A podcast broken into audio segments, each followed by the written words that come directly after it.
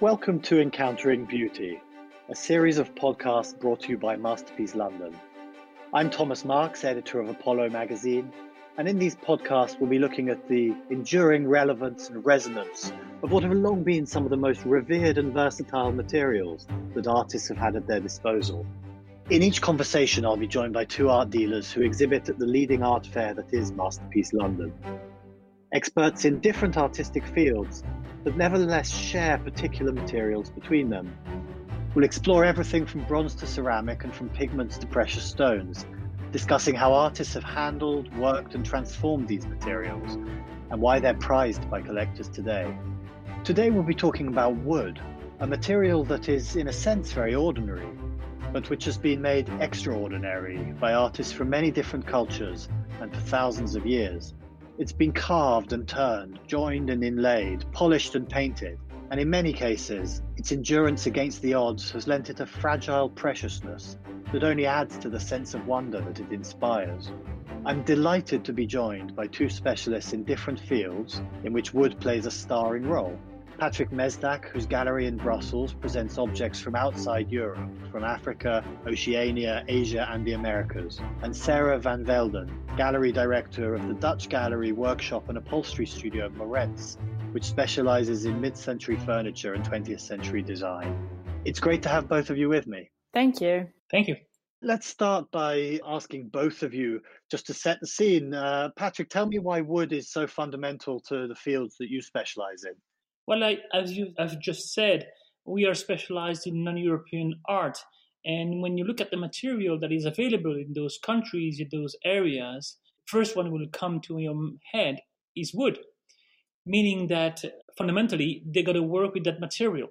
So I would say that the main reason why wood is so important in, in Africa, Oceania, even uh, some part of Asia. So the, the, ubiquity and the availability of this material for the cultures that you present works from. And we'll definitely dig into some of the different types of wood that, that you might have handled. Sarah, tell me about how fundamental wood is in the field you work in. Well, I think it's probably picking up on that same argument, you know, the fact that it is so ubiquitous. So it is kind of available everywhere. And obviously, in the field of design, of collectible sort of furniture, there's still that element of functionality as well. And obviously, wood is a very durable material. It's it's extremely functional, and and from the beginning of time to to really this day, it has been used to to create beautiful pieces of furniture. Well, I'm going to be really interested to to ask you. In fact, let me ask you now. I suppose you deal a lot in 20th century furniture, and I suppose a lot of other industrial materials came on the scene, as it were, increasingly during the 20th century. So, how did wood retain its sort of value for makers and collectors? Well, I think at the same time as all of those sort of industrial materials came into play, there were also sort of industrial innovations in the the way that wood was being used or being produced and, and especially once you go from sort of furniture that was man sort of manually made to the more kind of industrially produced pieces of furniture. When you're looking at bentwood or plywood sort of innovations it still is quite interesting and, and wood sort of keeps its place amongst those other industrial materials. And i think the kind of the soul that wood has the the warmth that it has makes it very unique compared to to maybe steel or or other materials or, or plastic sort of that that might be used in, in furniture design I suppose we hold on to the idea that it's an organic material and we like handling things that are organic and feeling close to them. Patrick, Sarah mentioned the soul of, of wood almost. And I wondered if there's an object that you can remember perhaps early in your career where you really were amazed for the first time at, at what was possible with wood? Well, probably the most amazing piece I ever had in my life, and I was lucky to have to own for a few months was an Easter Island paddle made of Toromiro wood. Easter Island is one of the most unknown place on earth, especially the art history of that area. It's far off everything. It's six hour flight from Chile, which is the closest uh, world, and it's big as Paris, as big as Paris, the island. And when you know a little bit of art history and what the production they've done, there's only thing you can be. It's amazed. I had a chance to have one of those paddles. We I'm not sure of the use of it and the utility, but what we know is that it's phenomenal as just a piece of work of, of art. And when you have a chance to hone such a piece like I did, I kept it for my, you know, I don't know how Sarah is doing, but when we're building a show or starting uh, something to, to keep some object like a masterpiece, we're really trying to to save those items because they're very hard to find. So I can be 6th of July, masterpiece has just closed, and I can find an Easter Island pattern, and then I say, okay, I'm going to wait a year to show it because it's it's very hard to find pieces that are in the range of the kind of piece masterpiece is asking you to bring. And certainly, when I have, if I have a chance to get another of those paddles, I will go with it. But I could keep that, meaning that you can keep those pieces with you, you know, safe, home. That first paddle stayed next to my bed for two months and nobody knew.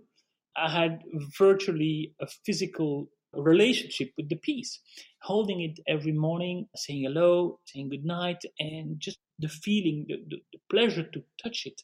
You learn a lot, in fact. I think you're the first person I've ever spoken to who's kept a piece of wood as a pet. Well, when you see the piece, you understand why. It's very quiet, though. And Sarah, you talked about this soul of wood. And is, is there a piece for you that you can remember that really first made you realize what was possible with this, these materials? Yes, definitely. Actually, there, there may be two pieces. There's a piece, actually, a, a wooden chair, which is from sort of 1400 BC, which is in the Louvre which is such a stunning Egyptian chair, which is ivory inlaid. And, you know, you see that piece and it looks so contemporary in a way, but you also, you kind of, what's so beautiful about wood is the way that it ages, the way it gets this kind of stunning patina. So, so that's sort of what, one piece that's always kind of stayed with me.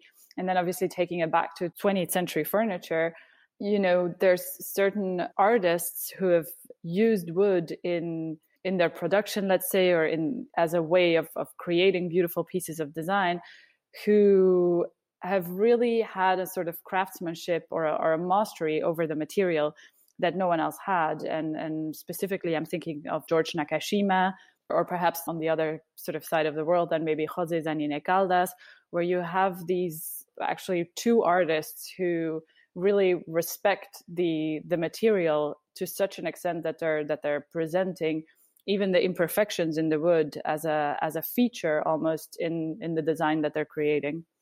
That's really interesting this idea that the greatest woodworkers as it were uh, understand the individual pieces of, wood in the same way that a michelangelo would understand the individual piece of marble and what's possible with it is that something that you think about quite a lot patrick in your fields how the top craftsmen just have that understanding I like the word imperfection in, in Sarah's speech.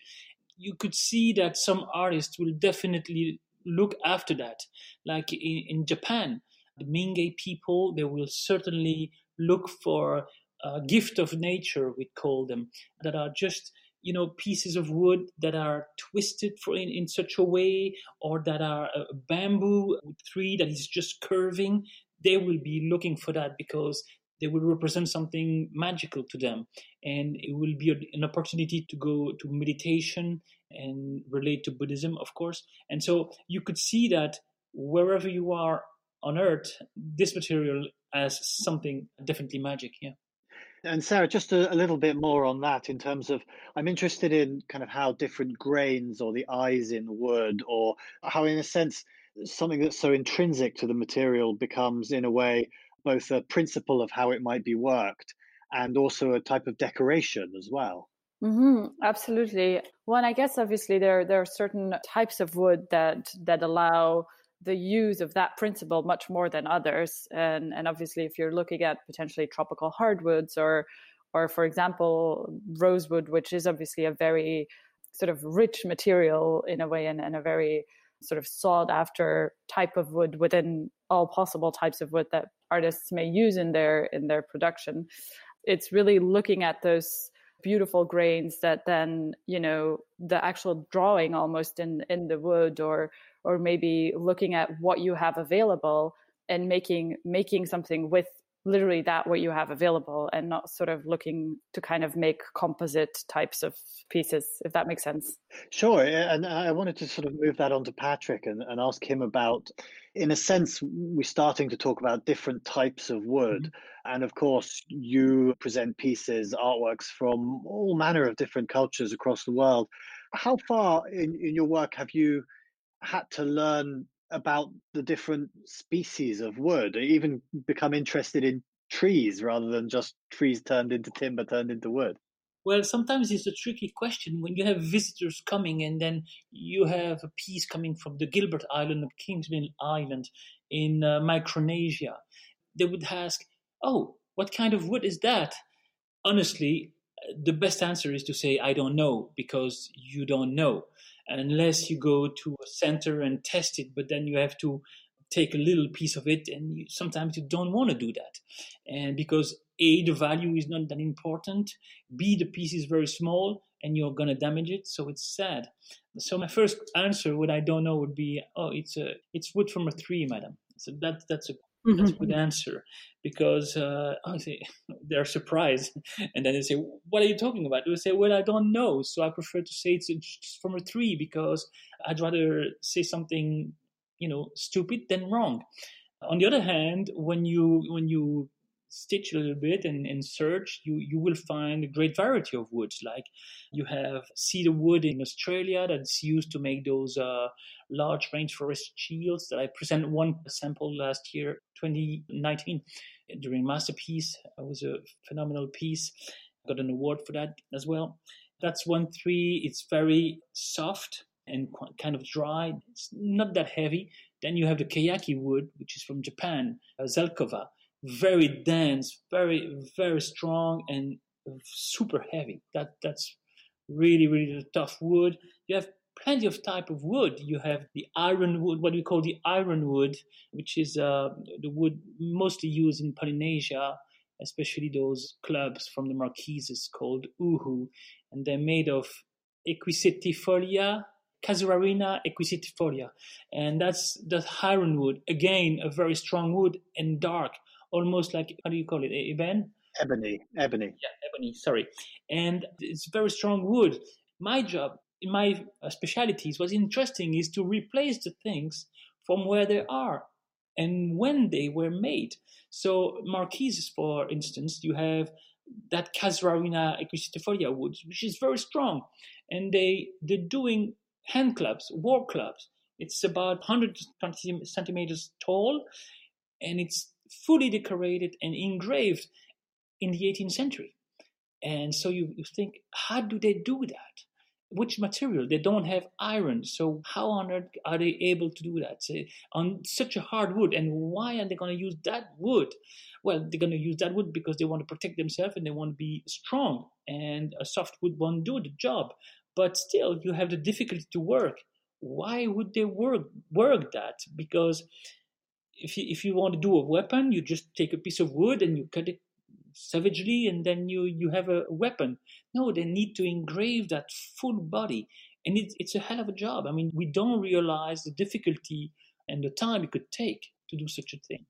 Have either of you ever tried doing any woodwork yourself to see how challenging it is to work with wood? I'm useless. Yeah same here but I suppose, Sarah, you're you're now at Morentz. Uh, there's a sense in which having this feeling for the object, for the wooden frame, and presumably you are surrounded by people who have that understanding as well of the practical nature of what it is to work with these pieces. Exactly. So, one of the brilliant things about being at Morentz is that we obviously have our own sort of restoration atelier and workshop. So, we are fortunate enough to be able to work with a number of craftsmen who really have so much experience in handling wood, in restoring the material. Obviously, as Patrick mentioned, it is so difficult to really determine the right nature of certain types of wood. We deal with a lot of Brazilian hardwoods and there's so many different species. It's not always so straightforward to to really determine which one is which. But obviously with, with the more common ones, we're fortunate enough to to have a, a number of specialists in house who know exactly what to do with it. I wanted to ask both of you about what we do with rare woods that have been worked sometimes many decades and certainly sometimes many centuries ago. Obviously, there are objects that are made, historical objects made out of woods that are now protected, and, and you wouldn't be able to fell those trees and make new objects out of them for, for trade. Patrick, how, how challenging is that for you in your work as a dealer of these objects? I haven't encountered a problem with wood so far. I know some people have been asked the nature of the wood going to the United States are because they're very careful with that. I think when once you have a piece that is dated from the 19th, the 18th century, I mean, you can't save the tree, right? And you can't save the elephant. Ivory, which was used in the 14th or 12th century to do something that is religious and precious. Behind that, we have the the respect of the material. I mean, wood is seen for a lot of tribes and areas in the world as very precious, and they're not they're not going to take it just like that and put it down just for fun. They're going to use it and they're going to respect it as they do with with other material that are that are valuable like whalebone or, or ivory. Actually, Patrick, you mentioned Japanese gifts of God, which is a wonderful concept, but you just make me think about how I suppose some of the interest in knowing about different types of wood is that presumably for some of the peoples from which you deal in objects that originated with those peoples, there are types of association where the woods are sacred in and of themselves. Is that is that correct? Well, I'm not they're not sacred. I said gift of nature, and one of the things that in Japan, the part of the wood they love is the bur- what they call burl, and that's uh, a loop. So the, the vein of the, the wood in, in that case would be very dense and it would, it would have a special effect. And that will be very adorned by, by the people because everything is related to, to that tea ceremony and the Buddhism and the, the, the meditation. So everything surrounding that moment is dedicated to meditation. So, and it could be an ikebana, the flower arrangement. It could be a bronze vase it could be a piece of wood. Just a piece of wood will just help them meditate, and and because you have the tactile thing. I don't know about Sarah, but I think it's the same. But people coming in the gallery at the show or in fairs, they would ask, "May we touch?" And I say, "Please, yes, of course, do touch." It is important to touch, to feel, especially the wood. Wood is warm. Wood is very sensitive. Sometimes I, I say, you know, look at that piece of wood. It's melting and people they're looking at me and say, "What are you talking about?" I say, "Well, look at the, it's been so used, so worn during decades, even centuries, that the wood is is, is melting. There's nothing I can say. You know, the form is shaping very differently." Sarah, how important in your field is that sense of the tactility of, of wood? incredibly important i think and and to go back to to your question from from before where you where you asked well, how has wood kind of remained or kept its importance as a, as a material in 20th century design or 21st century design, even if there were so many other materials that became available? It really is due to the fact, in my opinion, that wood is one of those few materials that becomes more and more beautiful with with age with tactility the more you use it the more you you treat it really the the more stunning it becomes the more it kind of be- gets a life of its own. So absolutely. And i think especially when you're looking at for example those brazilian hardwoods the tactility of of the different kind of you know types of wood that are being combined it it really is wonderful to to feel as well as see that.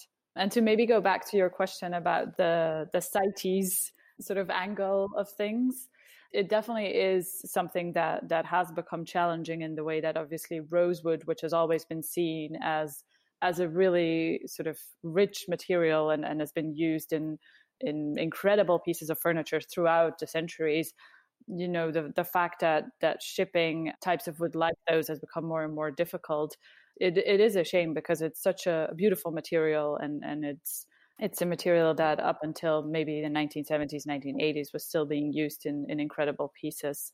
So you have to watch out for things that might have more recent rosewood in, in them. And historic rosewood. So it's it is always a, a question of, of being able obviously to to sort of show the different types of wood that are being used obviously to to show its provenance as well to being able to prove how the piece got to where it was, which I guess has become important in every single field. And in a way, it makes perfect sense too. But as Patrick says, there's also a sense of, you know, this historical element to a piece. And, and if then, because of some sort of potentially more bureaucratic rule, a piece may get destroyed, that that would be a, another shame. You, you mentioned that, that wood and certain types of wood can become more beautiful with age through the patina they may acquire. But I wonder whether it's also the case that wood, in a sense, you said was durable, but it's also quite fragile. It's prone to fire, it's prone to insects, it's prone to damp. It's quite a, a sensitive material from those respects. And I wonder whether the age of things isn't also something that acquires beauty because of, of, of the endurance, the survival uh, of, of, things. But I also think that sometimes you know some of the damages that that may happen to to a piece of wood or to whether whether it may be within Patrick's field or or within within the design field it it also almost adds to to its historical context. It sort of gives you you know the piece has had a life before it makes its way to to you the gallery or or finally whichever collection it may end up in. Sometimes people are asking me what should we do with that piece? How do we, you know, kind of conserve it? And, and say, well, listen, we are here for a very short time on the planet. We, we are witnesses. We, we're just passing through the ages, those pieces, like the 18th century Marquise Haydn Club that I told you. This piece is more than 200 years old. And I'm, I'm 52. Probably that piece, I hope, will survive me for decades or even centuries my my goal is just to bring it to some hands that will protect it and just make sure that this piece will survive. So uh, I'm just I'm just a witness, just a small moment in the story of that piece. I suppose for collectors looking to acquire things made out of wood, whatever field of art we're talking about, they might need to look out for certain things, though. They obviously don't want to buy pieces of wood that also come with a, a whole um, clutch or family of insects inside them. How, how can you uh, reassure people who might be asking those type of questions? And what should collectors look out for in your fields when they're thinking about the condition of wood? Let me, let me ask Sarah first. Well, obviously, as you mentioned, sort of you rather buy sort of a piece without any sort of living family of insects that come with it. Obviously, that type of thing, woodworm, is always something to look out for that being said, it is something that obviously can be treated. And it's not because a piece, especially in, in the design field, has ever had this type of issue that it can't be restored or that it can't still be a good piece to to be looking at obviously the situation is slightly different if if the the actual construction of the piece is is being endangered because of anything that had happened to it in the past. But i think as long as collectors are mindful of the current condition and obviously have someone who who can advise them on that. And patrick is it easy as well to help to train the eye about what might be original and whether things have been restored when it comes to looking at wood and handling wood? It's kind of visible yes. Some people are getting very tricky and restore i mean some nasty because we can see fake pieces uh, on the market which is always a bad thing but I mean, there, there's always a few tricks that they don't know or details that you, you would see. Thankfully, it's still visible. I guess you're not going to tell us any of the tricks, though, are you? Because they're, they're what keep you uh, certain of what's authentic. You know, I think in our fields, the importance is to see as much as you you can objects, whether in, in galleries, in fairs, in museums, in collections, anywhere. This is basically the best school Sometimes people will look at me and say, "How? How do you know that?" It's very simple. I answer, you know, I'm very impressed by that doctor I saw last week. He, he looked at a scan or radio uh, of me, and he said, "Look there on the left, that that little thing, that black thing. This is something wrong." I say, "How do you see that?" That's his job, and I have mine, and he's got his. So it's just a question of repetition of things and really try to to get the lesson every time you can. Well, I think on that note, on the schooling of the eyes, that's a very nice place to end. And let me say thank you to Sarah Van Velden and Patrick Mesdag for sharing their expertise today. Thank you. Thank you for the invitation. You've been listening to Encountering Beauty, a podcast brought to you by Masterpiece London. Masterpiece Online takes place from the 23rd to the 27th of June, and the fair will return to the Royal Hospital Chelsea in the summer of 2022. Head to www.masterpiecefair.com for more information.